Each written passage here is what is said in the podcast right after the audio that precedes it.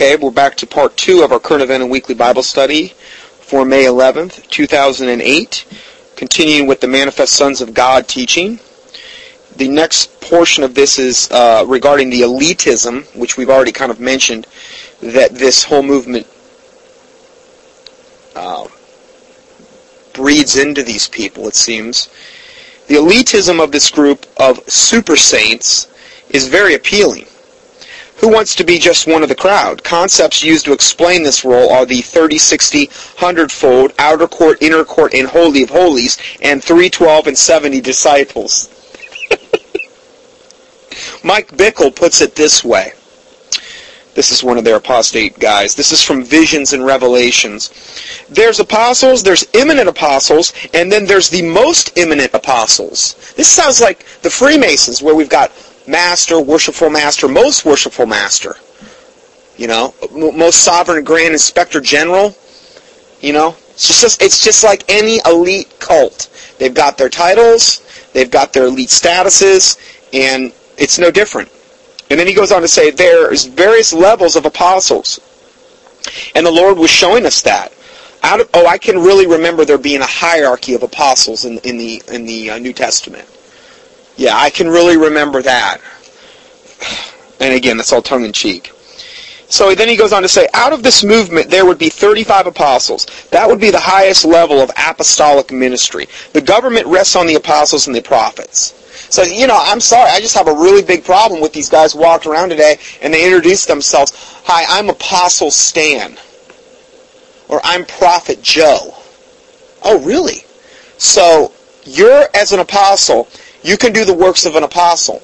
That means that you can do the things that they were doing, you know, after Jesus Christ left as an apostle, right? You can you can go and you can lay hands on the sick and they're healed, and you can take up deadly serpents and be bit and, and not have it bother you. Can, you can drink poison and that. Okay, you can do all that stuff. You can do all the stuff the apostles were doing.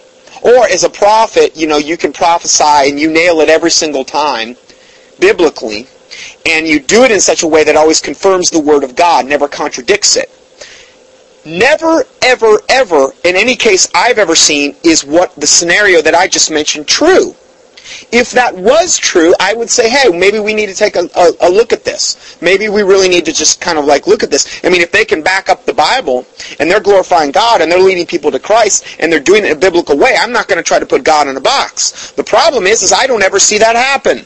I see these people in total abject apostasy. They don't even know what Bible to read. They don't even know what the Word of God is. They're in some 501c3 corporate institution that has hoarded itself out to God for the mo- or poured itself out to the devil for the most part. And they're expecting me to believe that they're apostles and prophets? They're following men rather than following God. They're embracing heresy. They don't really normally emphasize any type of holy living. It's all the new revelation, the new wine that they're after. The lying signs and wonders. That's what matters because, you know, that's real and I can feel and touch that. Whereas Jesus Christ said a wicked and adulterous generation seeketh after a sign.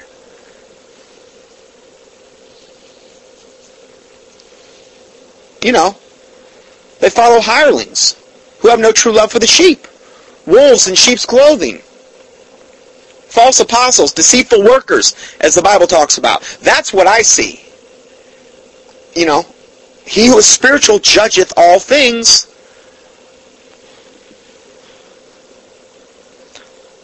So if we go further, he goes on in this article to say, this reminds me of the 144,000 in the Watchtower Society. Now, we just talked about that when we just did our uh, expose on the uh, Jehovah Witnesses. 144,000, you know. Now, you can't be 144,000 in the Jehovah Witnesses anymore because they've all been that all the slots have been taken. There's there are still a few 144,000 left on earth, but they all I think after 1933 in the Jehovah Witnesses, there was no more. So all the all the slots were filled. But I'm sure if you had a, the right amount of money, you might be able to buy your way in there. I don't know. It's always usually about the money. But again, it's this elite status. And we've talked about the 144,000. Revelation is very, very clear that the 144,000 are Jewish male virgins, 12,000 from each tribe, minus the tribe of Dan. There's another Dan, another tribe they insert in there. And it's clearly spelled out in Revelation. It's black and white. So unless you were a Jewish male virgin of a certain tribe, of a, of a certain Jewish tribe, there's no chance for you in being one of the 144,000. See, to be in a cult, there's so much biblically you are forced to overlook. The last thing the devil wants you doing is getting in the King James Bible and seeing what it really says. And if you're not saved, even if you get in that Bible, it's going to be hard for you sometimes to figure it out. That's why the preaching of the word is, is to them that are perishing foolishness. Okay, so really, you know, not to say you couldn't read the Bible up to the point where you got saved, but being saved and having the Holy Spirit lives inside you gives a whole extra dimension to the understanding, the interpretation of Scripture. Because when the Comforter comes, He will teach you all things wherein I have taught you. This is what Jesus Christ was talking about, where He said, it is expedient that I go now, because the Comforter needs to come. The Comforter being the Holy Spirit. So, if we go back to this, it says, yes, there are ministries within the church, and and God has placed some authority to be respected as leaders, but the Bible always talks of the body of Christ.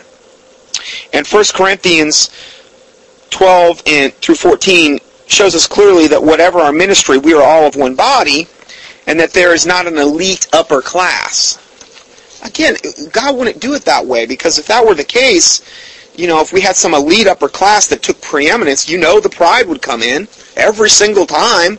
This is the one thing Jesus Christ always rebuked the religious Jews about, calling them serpents and vipers, saying you've omitted the weightier matters.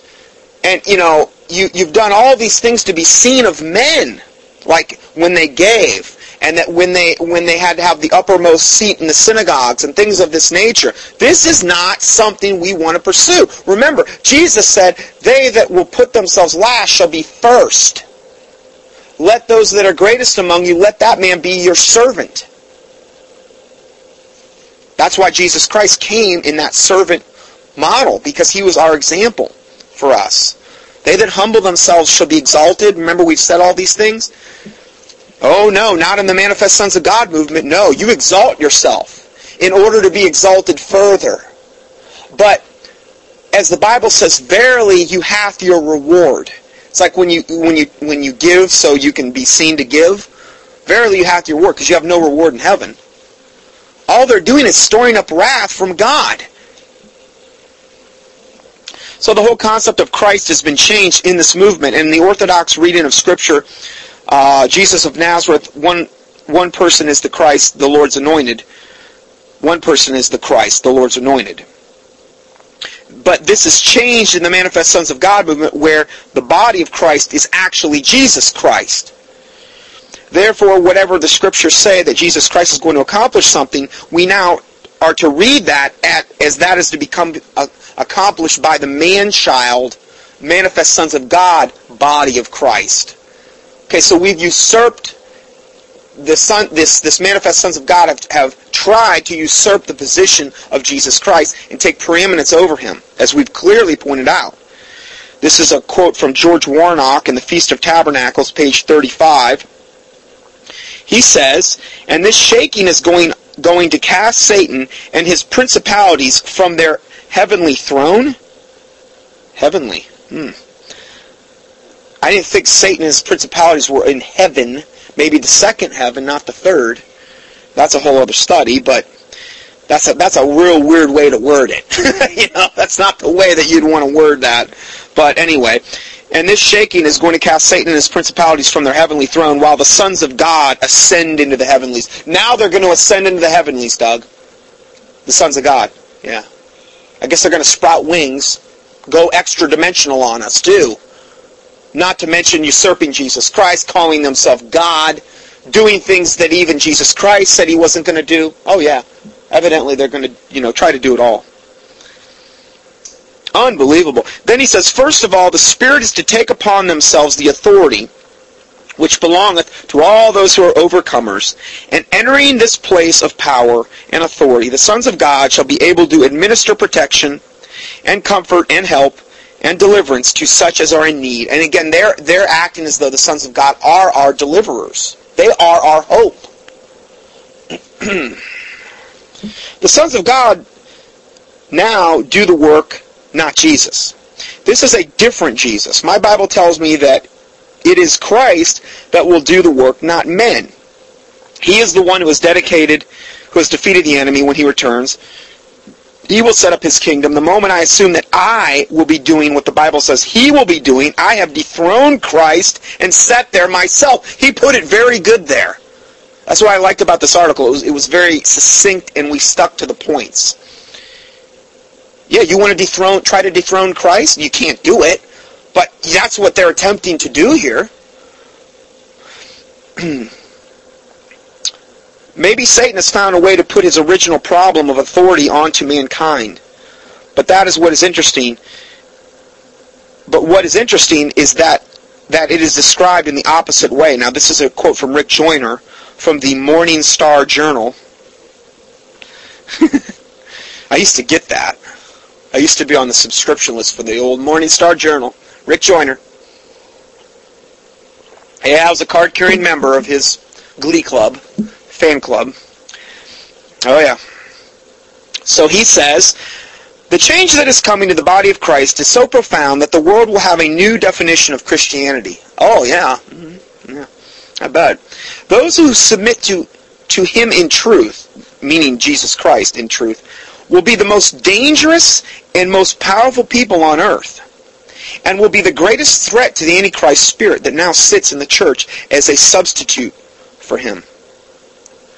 The Antichrist spirit that now sits in the church as a substitute for him? Huh. Again, they're going to be working hand in hand in lockstep with the Antichrist in order to bring about this dominionist theology. They're not going to have a problem with Antichrist arising because they're going to believe that the Antichrist is Jesus Christ and that by their actions they brought him here to have his dominion kingdom on earth. So they're going to believe that we're, when we're actually in the tribulation, that that's actually, the tribulation will pretty much be done away with, I believe. They're going to buy this lie hook, line, and sinker, most of them. I pray to God some of them wake up. I pray to God they get saved. I don't want to see these people go to hell. But the bottom line is, is if you're in this movement and you're embracing these false teachings, how can you how can you be saved? Because this is so contrary to the Bible. This is another gospel. I mean, really another gospel on this one. This isn't even close. Notice this reference in this last quote to the Antichrist spirit in the church. A church that is not good enough yet. A church which is about a church about which is one a church about which one leading prophet said God is bored with the church. So one of their leading prophets said God's bored with the church. Well, he's probably angry with the church, but bored? Okay. Strange that we do not see this within the scripture, but only in the teachings of men who feel they are to be part of this elite group. Christ loves his church and died for her. He also says that the gates of hell shall not prevail against his church. Jewel van der Merwe, sorry, that's the name, of Discernment Ministries responds in this way. Um, does that hit you now that now the true church is being called the spirit of Antichrist? The ones who do not have their eyes open now to see the church of God is here in the flesh now, manifested sons of God, are you willing to accept that as a, as a Christian? Are we willing to look for another Christ? Do you accept that the church now coming forth and being manifested is the coming Christ we have been looking forward to since he ascended into heaven? In other words, this manifested sons of God movement, that's Christ coming back. That's the Christ we're, we're to be looking for. So they believe that they've got to establish this thing, the quicker the better, because the quicker they do it, the quicker Christ comes back. Because they are Christ. That's the point I believe uh, this person's trying to make here. So do you have, do you accept that the church now coming forth and being manifest is the coming of Christ that we've been looking forward to since he ascended into heaven and the two men stood by him in white apparel? which also said, Ye men of Galilee, why stand ye gazing up into heaven? The same Jesus which is taken up from you into heaven shall also come in like manner as ye have seen him go into heaven. Doesn't say he's going to come back as as a the manifested sons of God to take dominion over the earth. That's how he's going to do it.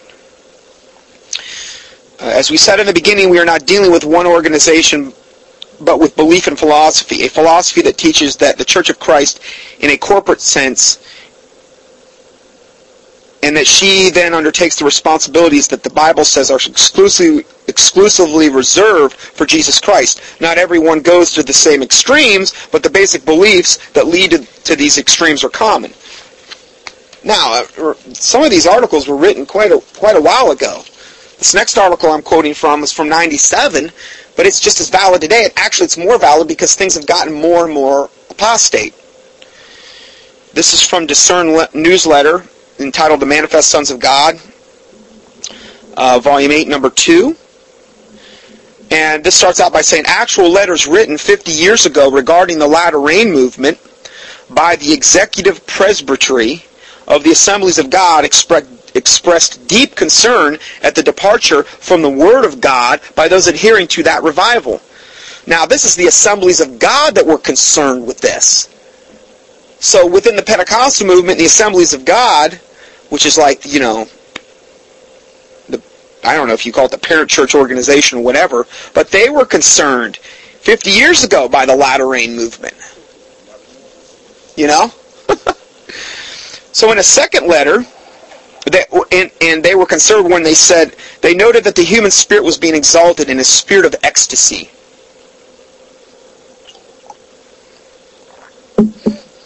In a second letter, one of the prominent ministers of that revival, this latter, day, latter rain revival, rejoiced as familiar doctrines were removed and became past truth. Now, let me just interject something there. The Bible says to seek ye the old paths, wherein is wisdom, the old paths. God is not the author of confusion. I am the Lord, the God of all flesh. I changeth not. Okay, all these verses where it talks about in the Bible how he doesn't change. He's not the author of confusion. He's not double-minded. But see, now we need this new move, this fresh move of the anointing. The new wine movement, you know? The, all that junk that they talk about.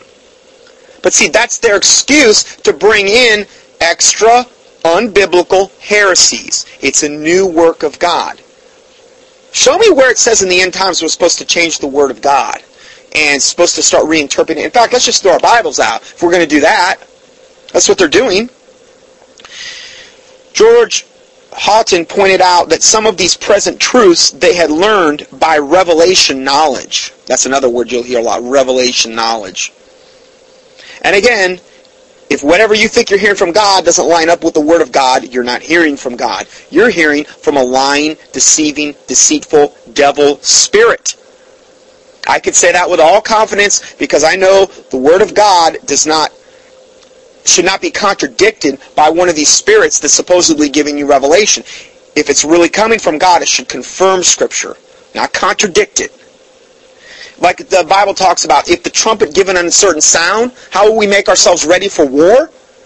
Well, this is a trumpet. You're set, you're telling me you're hearing this stuff from an angel or from, from you know God or Jesus? They, they make all kind of claims. It's very easy, just compared to Scripture. So he pointed out that some of these present truths they had learned by revelation knowledge. The most important of these, the most important of these revelation truths were the new truths being manifest, being the manifested sons of God. That was the most important thing that's went on within the Pentecostal movement. Manifested sons of God teachings are again flooding the church. The core of these teachings are readily found in terms that have been used and taken and have taken a particular spiritual meaning. One of those terms is birthing. One of my favorites, birthing. Yeah, we're going to talk about that. This term is being used throughout the church today in connection with intercession. The church must go into labor, labor, laboring intercession to help bring forth a quote new people. Oh yeah. Now I think we should all get, you know, we should all start to go into birth pains here and bring something new, birth something new into the spirit realm. It, it isn't unusual as part of the manifestation of the present latter rain revival to see people doubled, doubled up in birth pangs, looking and sounding as though they're about to bring forth a delivery of a baby. It's not unusual. Oh, I'm gonna I'm gonna tell my, my testimony in this in a second. The emerging glorious church is about to be born. The church will be as Christ himself walking on the earth. Some refer to the church as the man-child of Revelation. So we're birthing the man-child, Doug.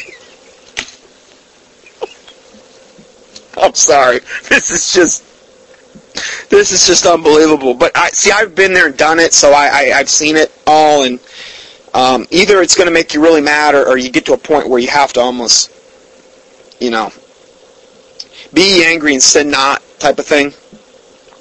Some refer to this church as the man-child of Revelation. Others believe it's the 144,000. Again, they're really reading their Bible close. You know? Uh, there are those who even call it Joel's army, so they might be even birthing that. Now, let me give you a little testimony on my experience with birthing in the church. I was in this Pentecostal church for a while, and I, like I said, I had gotten the revelation of the King James Bible.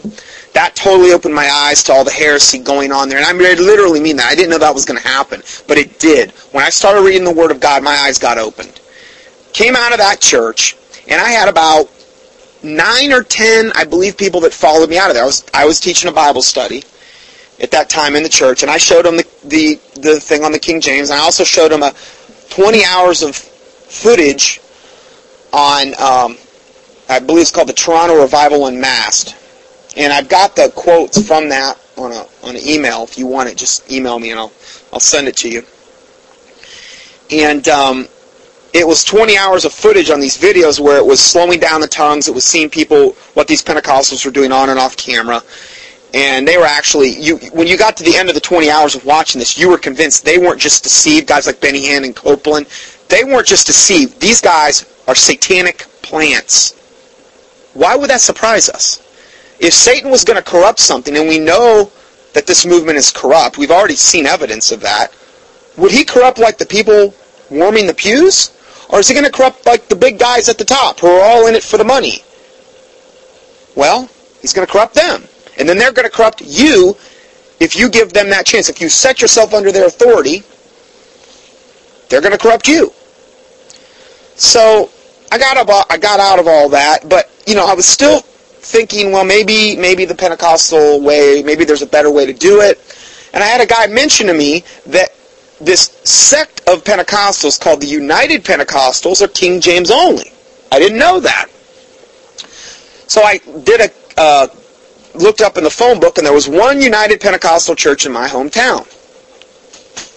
And I thought, well, I'll take my little group over there and we'll see what's going on over at this United Pentecostal Church. They use King James Bible. Maybe they got it all figured out. I don't know. Turned out to be one of my patients was the pastor. And his wife, who was also a pastor. It's always a good sign.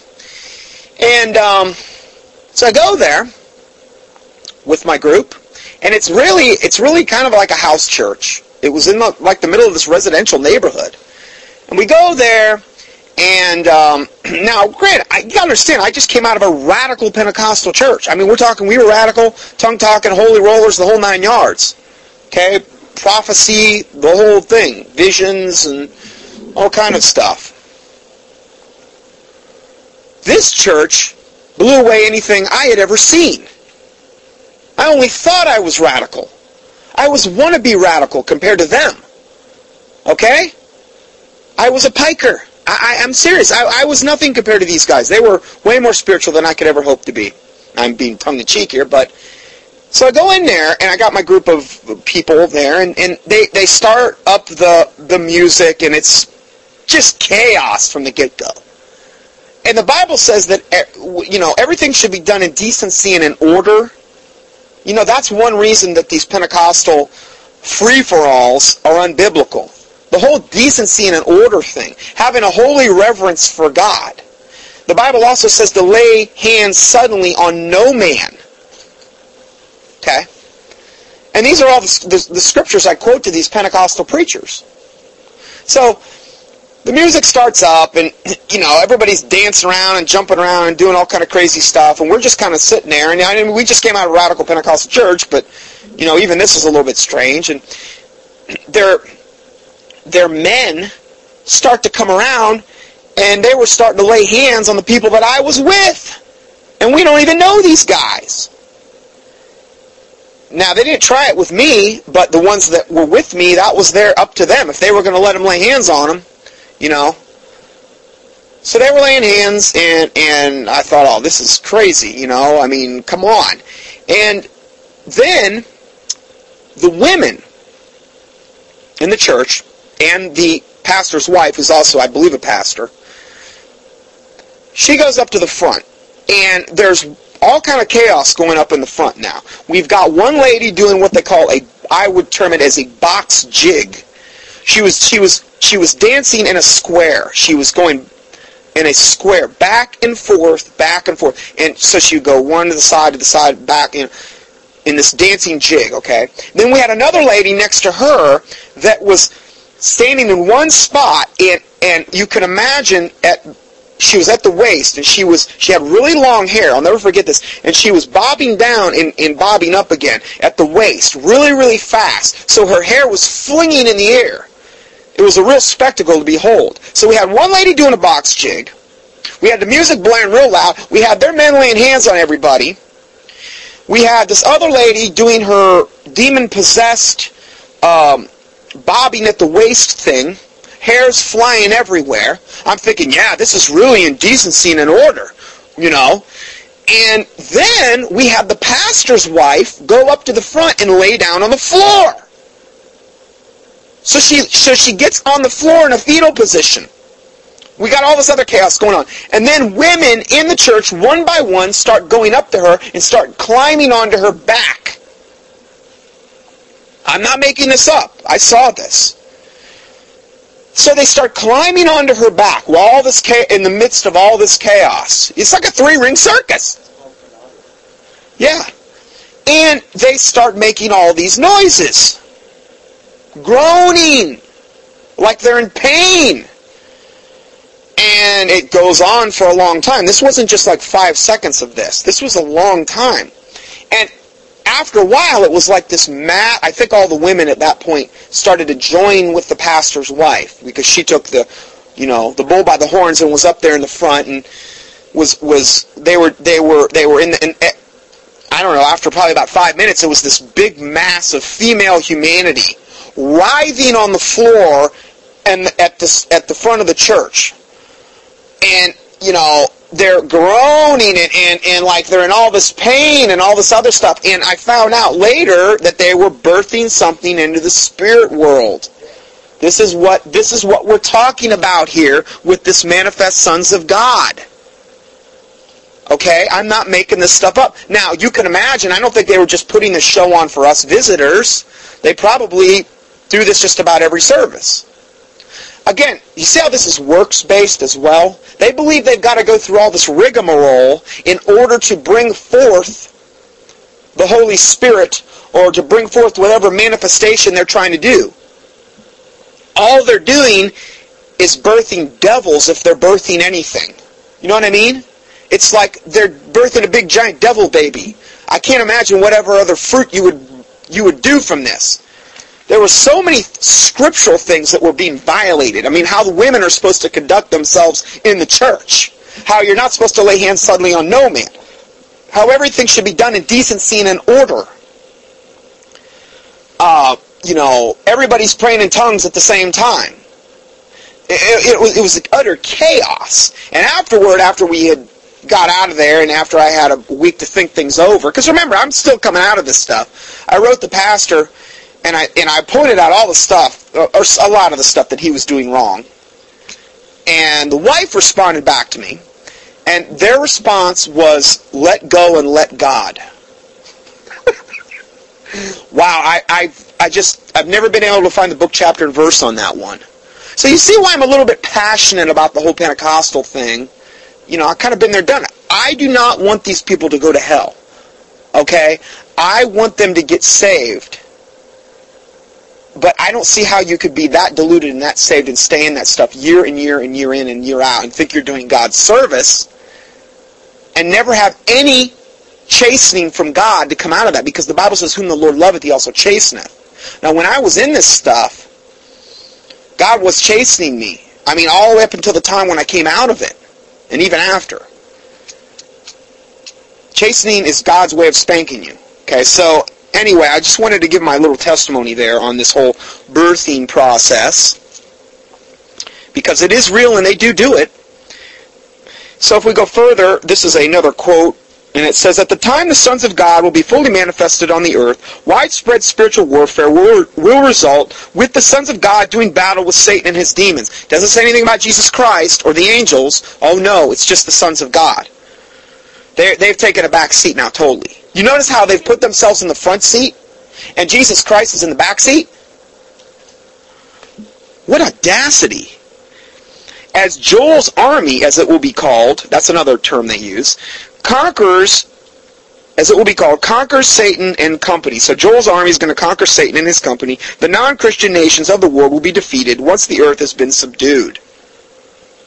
Where's this in the tribulation? Huh? Joel's army is going to defeat everybody? And then all the nations are going to, oh, boy. You have got to ignore so much obvious, biblically, uh, Bible scripture in order to embrace this. That's the thing about it.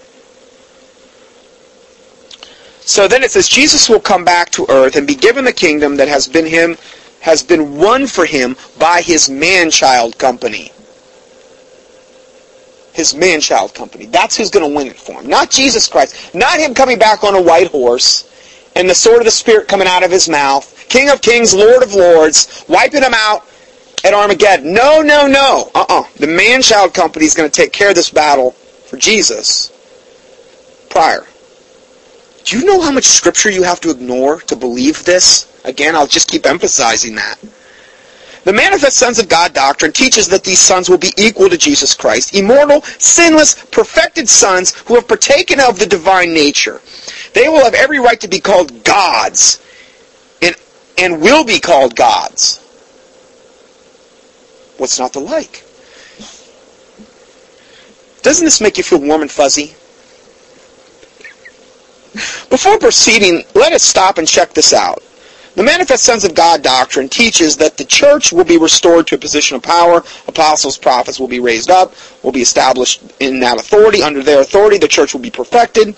She will mature, and in unity, there will be a generation that has matured into the full stature of Christ. Yeah, they're going to be in unity with every other religion when it comes down to it.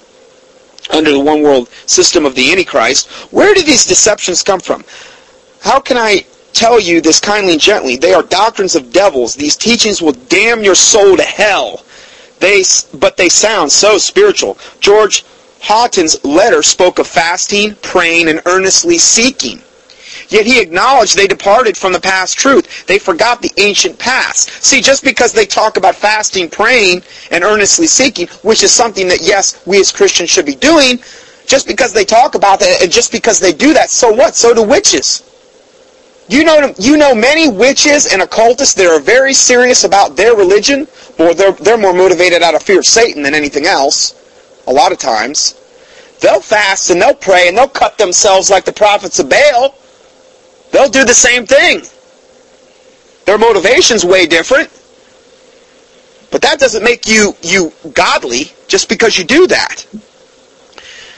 But they've forgotten the ancient past. Remember, the Bible says, Heaven and earth shall pass away, but my words shall not pass away.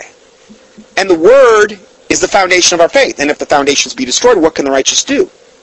For the words of the Lord are pure words, as silver tried in a furnace of earth, purified seven times. Thou shalt keep them, O Lord. Thou shalt preserve them from this generation forever.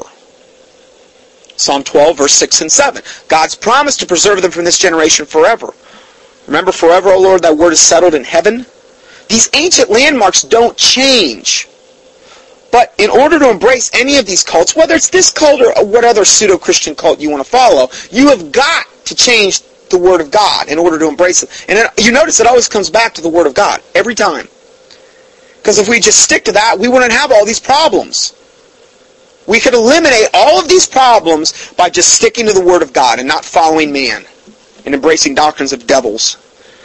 The Bible also says in Proverbs 22, verse 28, Remove not the ancient landmark which thy fathers have set. Well, this is an ancient landmark, the Bible.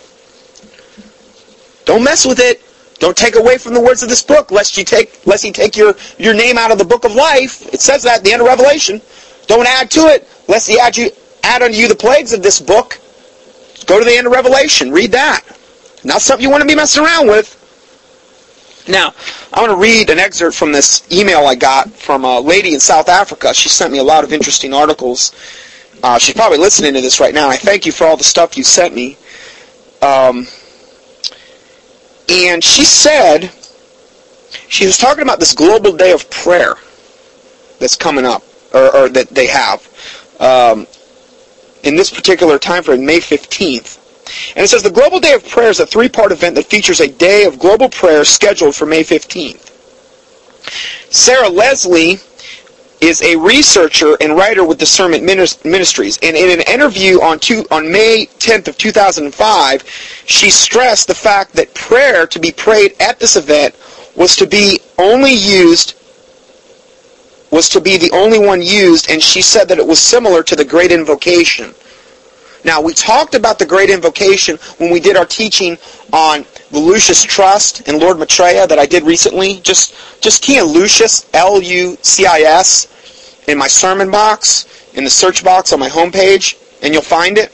It's very interesting because they talk a lot, a lot about this great invocation, which is essential. The occultists believe that this great invocation is absolutely essential to the emergence of the Antichrist, or who they call Lord Maitreya. Now, Lord Maitreya has a United Nations sponsored website, and he's integrally tied in with the United Nations. So I thought that was interesting because now we have these pseudo-Christian groups calling for the National Global Day of Prayer which is very similar to this great invocation, which is a prayer that they're, they're, the United Nations and Lucis Trust is essentially begging people to pray in unison in order to bring about the emergence of the what they call the world teacher or Lord Maitreya. There's, there, he's going to be known to different things to different people. Krishna to some, Buddha, the fifth Buddha to others, Imam Mahdi to the Muslims, Jesus Christ to some. They're going to think he's Jesus Christ. The Jews are going to call him the Messiah. He's the one that's coming to deceive the world. But in order to bring about his appearance, they are firmly convinced that this great invocation, what, what is an invocation? They're trying to invoke a spirit. See, these types of prayers do matter. It's not just like they're going through the motions. On a spiritual witchcraft level, they are opening doors to ultimately usher in this kingdom of the Antichrist. Now, the Bible clearly predicted it was going to happen, but it has to happen somehow. And this is one of the main ways they want to bring it about. Now, this Sarah lady that they were talking to, was concerned that it was similar to what the New Agers call the harmonic convergence. This is what Pope John Paul II had at Assisi in 1986 when he gathered all the world's leaders to pray for peace. The only thing is with all the world's religions is that their God is Lucifer. Now this is from this email I'm quoting from that this lady sent me. Um, and then we go further. Organizers claim this effort is supposed to create a greater Pentecost. The idea is that God will come with a greater power because people are praying together in unity and unison. They believe that this will bring them to a critical mass, and by this they will have greater power to bring in Christ's kingdom. And again, this harkens back to that great invocation. This is the latter rain religious roots with satellite hookups and filled stadiums. So this is the, the, we're getting now to the more of the conclusion of the fruit that was started back in whatever it was 1948 with this latter rain revival. Now we're getting to the point where we have stadiums, we've got satellite hookups, we've got a lot more people that have come on board now believing this thing. We've got dominionism now, which is really a fruit of this latter latter day manifest sons of God movement. It's more the foundation.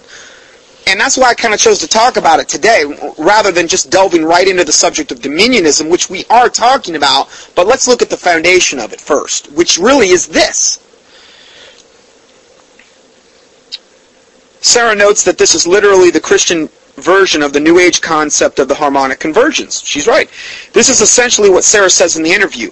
The global day of prayer implies that Christ did not finish his work on the cross. Isn't that what we're kind of talking about with these manifest sons of God? We've got to finish that work for him because he wasn't able to do it, evidently. We have to complete his work. The latter rain, New World Order, New Order of the Latter Rain, the Manifest Sons of God, Joel's Army. This means that we are co-redeemers and co-creators with God. And then she says, see how well this fits in with the secret and the Moses Code. You know, those are two other heresies. Praying together means we call on God to intervene with the critical mass and bless and bless the earth. This is the code for dominionism. You have to pray a published mantra. See how this also resembles the prayer on the Lucis Trust. Well, the Great Invocation is a specific prayer you pray. It's not just like you're praying off the cuff. It's a, it's a specific verbiage that you use. It's like when a witch invokes a spirit, they have to be very, very specific on what they say in the spell. That's what, that's what we're talking about here. Mass witchcraft. Well, we know that's going to be the coming one world religion.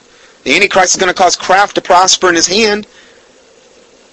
Witchcraft is the coming one world religion, the essence of it. And what we're talking about today is essentially witchcraft. Even this manifest sons of God stuff.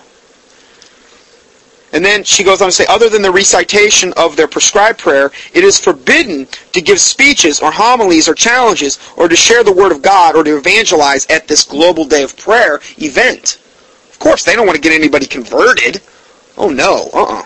No, this is all about coming into unity. This isn't about preaching on sin or hell or salvation. Oh no, no. There's many paths to God now within these types of movements. In fact, these paths are dependent upon these manifest sons of God because they're going to be our true saviors. That's the impression I'm getting by reading this. I don't think it's a stretch to say that. I mean, if they're if they're gods walking in the earth and they're going to protect us and they're going to deliver us, I think that's where salvation would would have to come from, right? Well, that's another gospel. So they're accursed.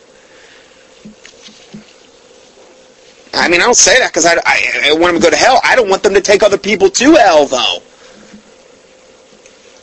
If if God were to start judging this, as the Bible talks about in Psalm 64, where all men would see and fear and declare the work of God, a lot of this stuff, this nonsense would start to stop. But but the Lord, that's up to the Lord, you know. But it is something that I think we need to consider in our prayer life. Judge this wickedness, Lord. Let your name be glorified, not the not the name of man. But the problem is, is the Bible clearly predicts that God is going to be the one that sends this strong delusion in 2 Thessalonians chapter 2. It says, But God shall send the strong delusion that they will believe a lie, that they might all be damned who receive not the love of the truth. See, God's the one sending it. That's what's so scary about this stuff. That's why it's so important to be humble before the Lord. You know, that's why it talks about, you know, not getting puffed up and, and, and, and not thinking that you're above being deceived, lest you fall. Don't ever think that you're incapable of being deceived. I know I was deceived for a long time, you know, and, and that was a humbling thing for me when I finally came to the conclusion of how deceived I really was. But that's good because humility is a prerequisite for God working with you. The Bible says, to whom, to this man will I look to him that is of a contrite spirit, of a, of a humble heart, and that trembleth at my word. Isaiah 66. Trembling at his word implies fear of God. Humbling, meek spirit before the Lord. You know? And meek doesn't mean weak. Moses said was the meekest man on earth. But he, you know, he had a bad temper. Now, I'm not saying it's good to have a bad temper, but I'm saying God looks at the heart. He sees things differently than we see them. Okay, so if we go further, these manifest sons of God teaching can be traced to the Garden of Eden, where the serpent tempts Eve by saying, eat this fruit and you shall be as gods. Down through the ages, there have always been mystery religions based upon that age-old lie. The ancient teachings of the Great White Brotherhood, the Essene Order, the Coptics, etc., have been holding their mysteries in this sacred trust. With the rise of the new spirituality, many believe that we are ready for the coming new Christ.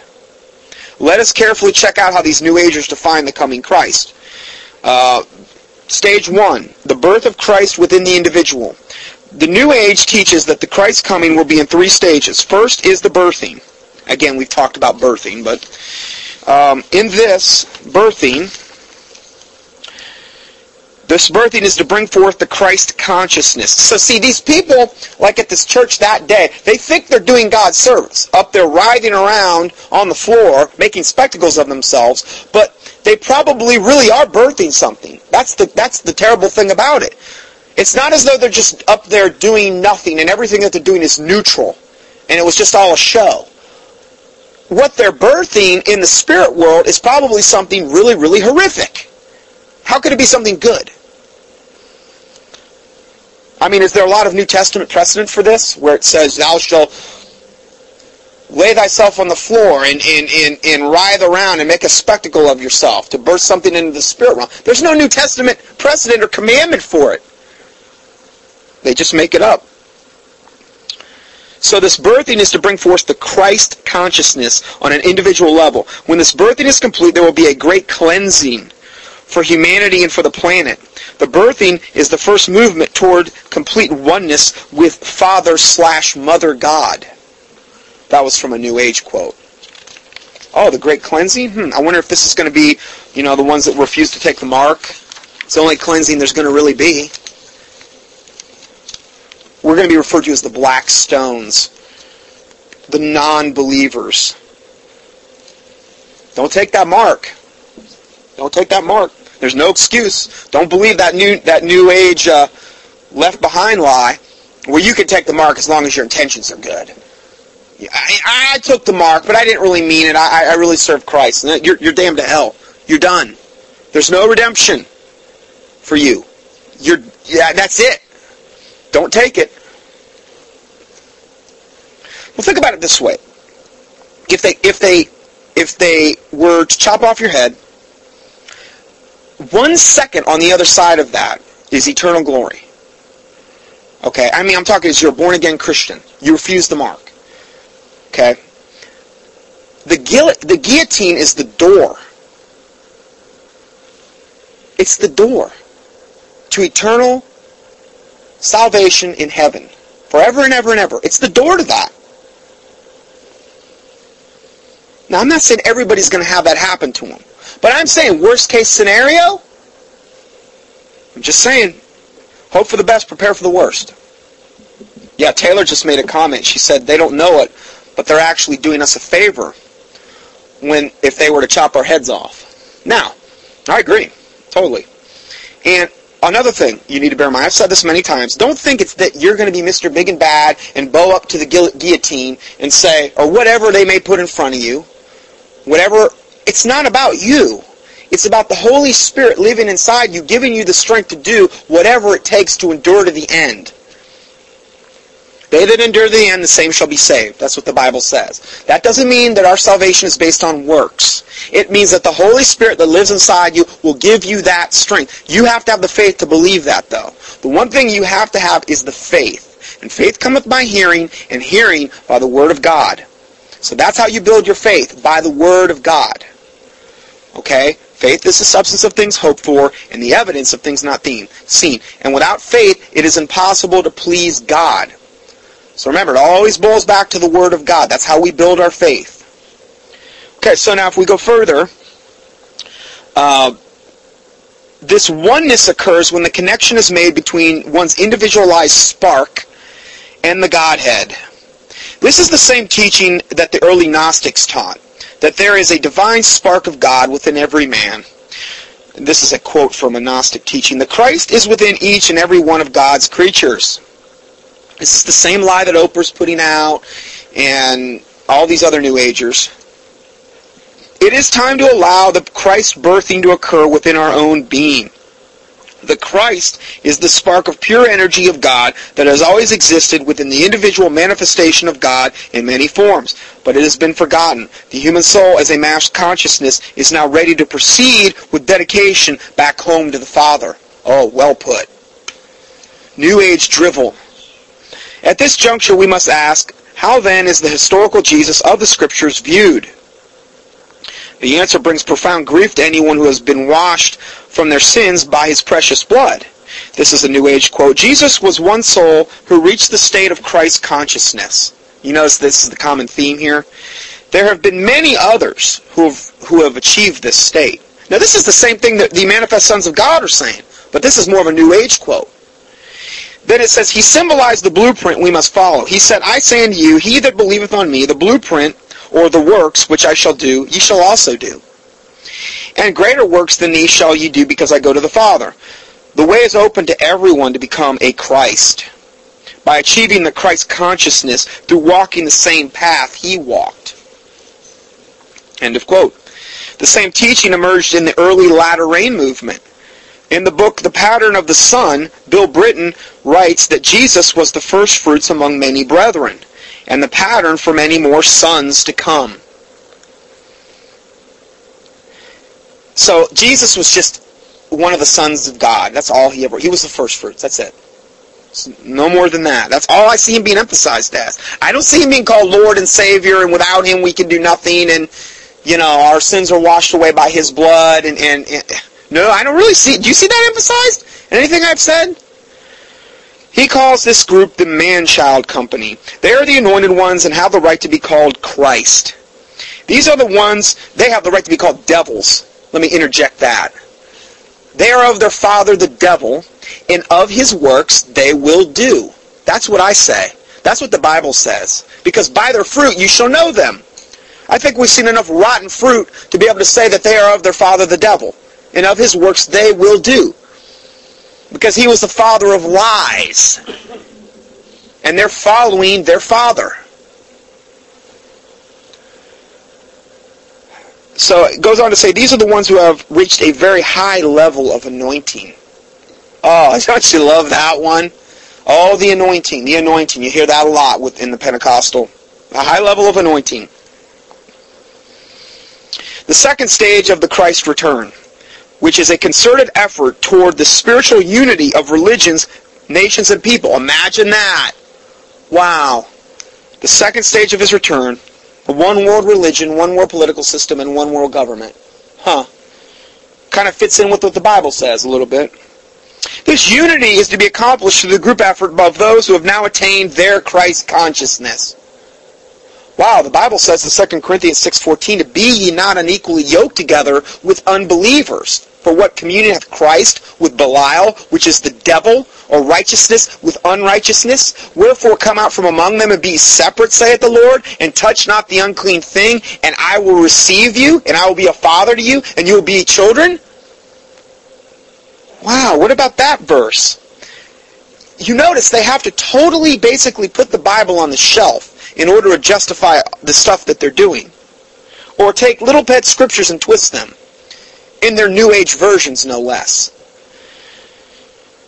So, another quote from these guys. It says, By the activation of the love and wisdom through group effort, the impact of the cleansing force can be eased and utilized more as a constructive energy for humanity rather than destructive energy. The need for unity is emerging in every land on the face of the earth the Christ, by whatever name you call him, Krishna, Muhammad, Buddha, etc., is anchored in the hearts and heard in the voices of the children of God.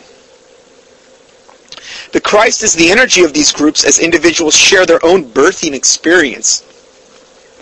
Oh, is this enough to make you sick? Oh man. Then it says, this is the coming of the Christ in the second phase of the master plan bringing the Messiah again to earth as promised 2,000 years ago. The plan is unfolding mightily. When they say the 2,000 years ago promise, they're talking about when Jesus said he's going to come back.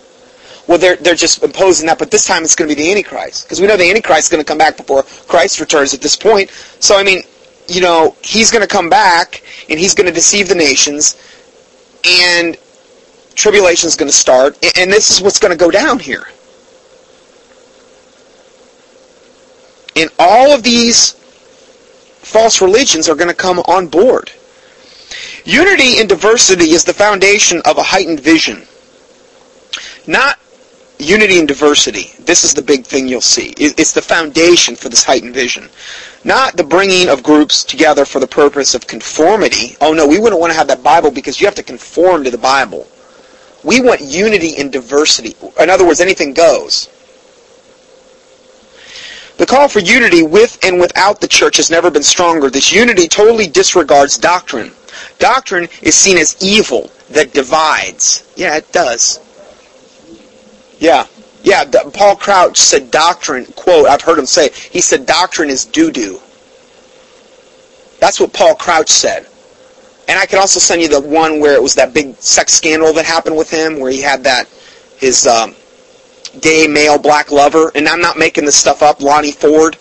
It was in the papers lo- locally for TBN. It didn't make regional or national headlines because they they suppressed it. He's part of the establishment. These guys are plants.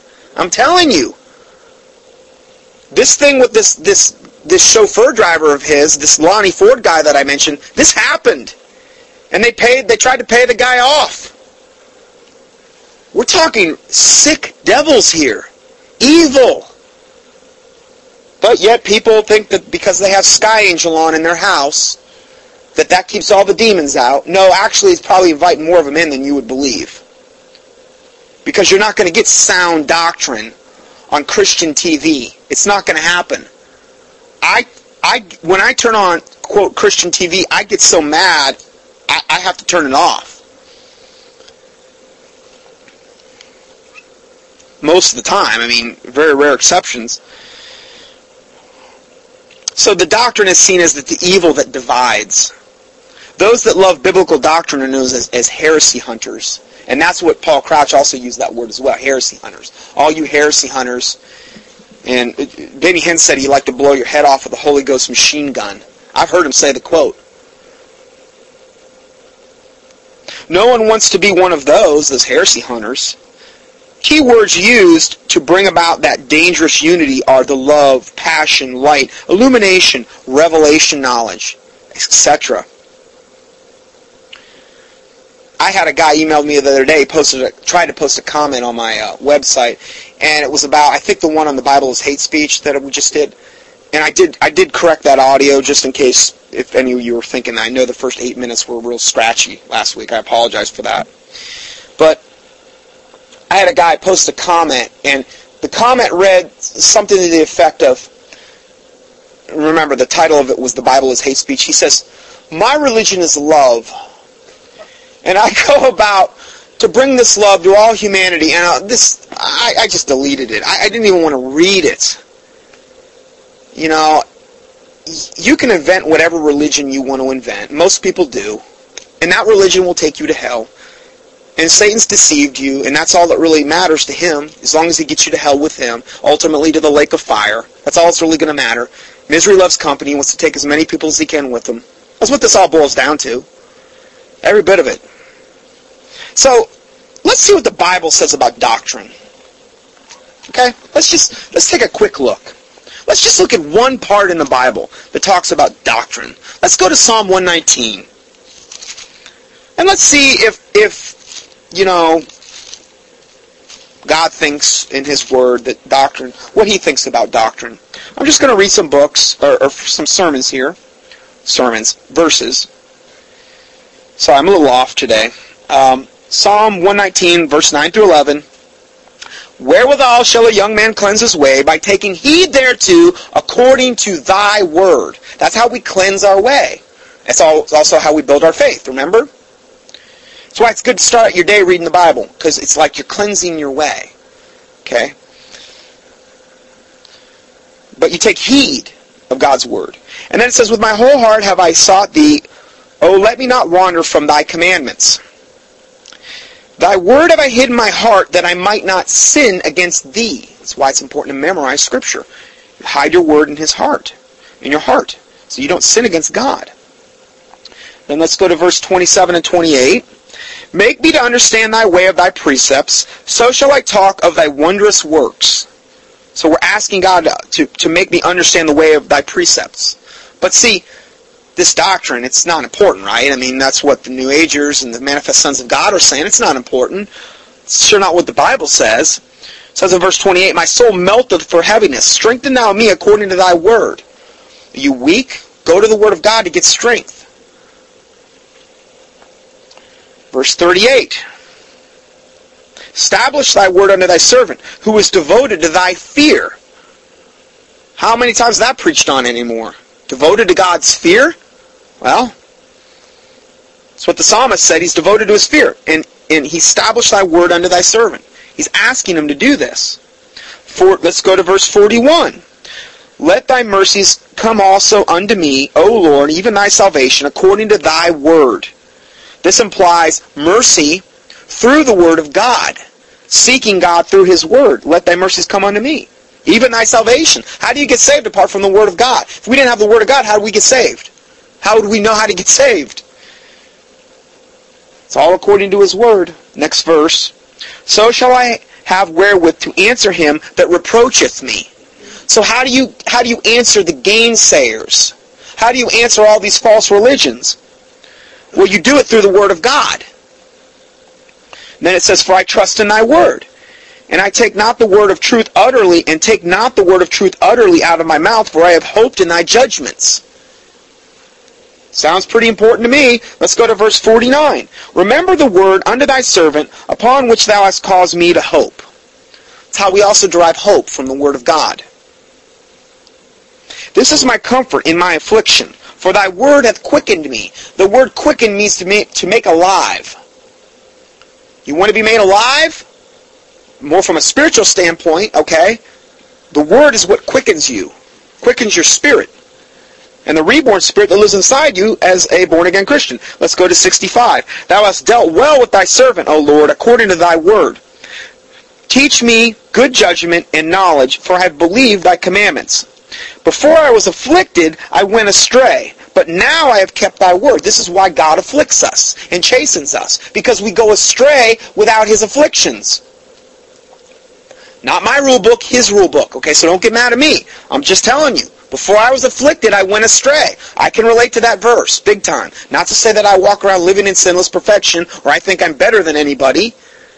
I'm just saying that's a, that's a scriptural tenet there. Now let's go to verse 89. Now this is just one chapter in the Bible. I understand it's the longest chapter. Okay, just as a little sidebar there. Longest chapter in the Bible, but it's one chapter. Does it seem like doctrine might be important? Hmm, I don't know. Seems pretty obvious to me. Forever, O Lord, thy word is settled in heaven. So if you're reading a Bible that's not the word of God, you're not reading what's already settled in heaven. Read the King James Bible. Forever, O Lord, thy word is settled in heaven. Then verse 93, I will never forget thy precepts, for with them thou hast quickened me. I am thine, save me, for I have sought thy precepts. He's asking to be saved because he sought his precepts in the Word of God. Now again, if you have any doubts about this King James issue, email me or do a keyword search for King James on my site, and I, I should have an attachment up there on my sermons. And if not, I'll I'll email you the Word document.